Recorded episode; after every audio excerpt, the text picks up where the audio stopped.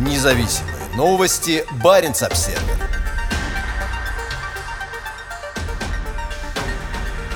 Американские инженеры наносят удар по арктическим проектам российского олигарха.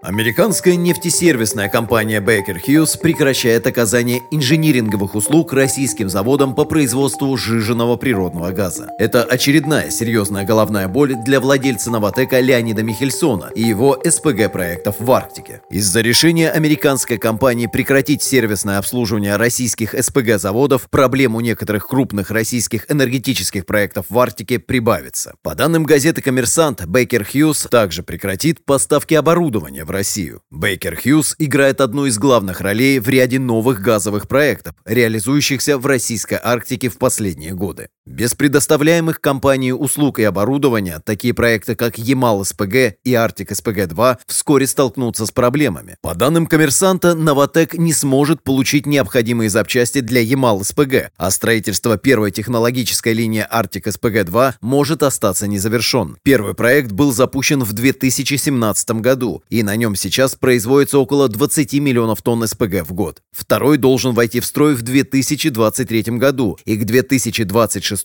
производить 19,8 миллиона тонн. Представители российской газовой промышленности теперь ставят под сомнение будущее всех проектов, зависящих от иностранного оборудования. Владелец и председатель правления «Новотека» Леонид Михельсон ранее заявлял, что работа осложнена международными санкциями и что он больше не может уверенно подтверждать ранее установленные сроки запуска проектов, таких как Arctic SPG-2. Изначально планировалось, что первая технологическая линия грандиозного СПГ-проекта войдет в строй в 2023 году. Предполагалось, что готовность строящегося в Белокаменке под Мурманском основания гравитационного типа составляет 98%. Планировалось, что в 2022 году ее отбуксируют на площадку проекта на Гыданском полуострове. Однако без сервиса и оборудования Baker Hughes это вряд ли возможно. Американская компания поставляет для проекта турбины, и, как сообщается, Новотек установил только около половины из семи необходимых турбин.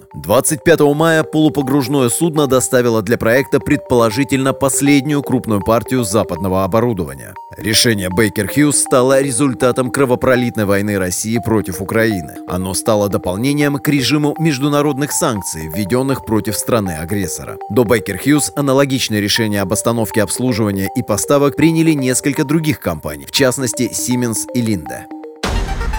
Независимые новости. Барин обседный.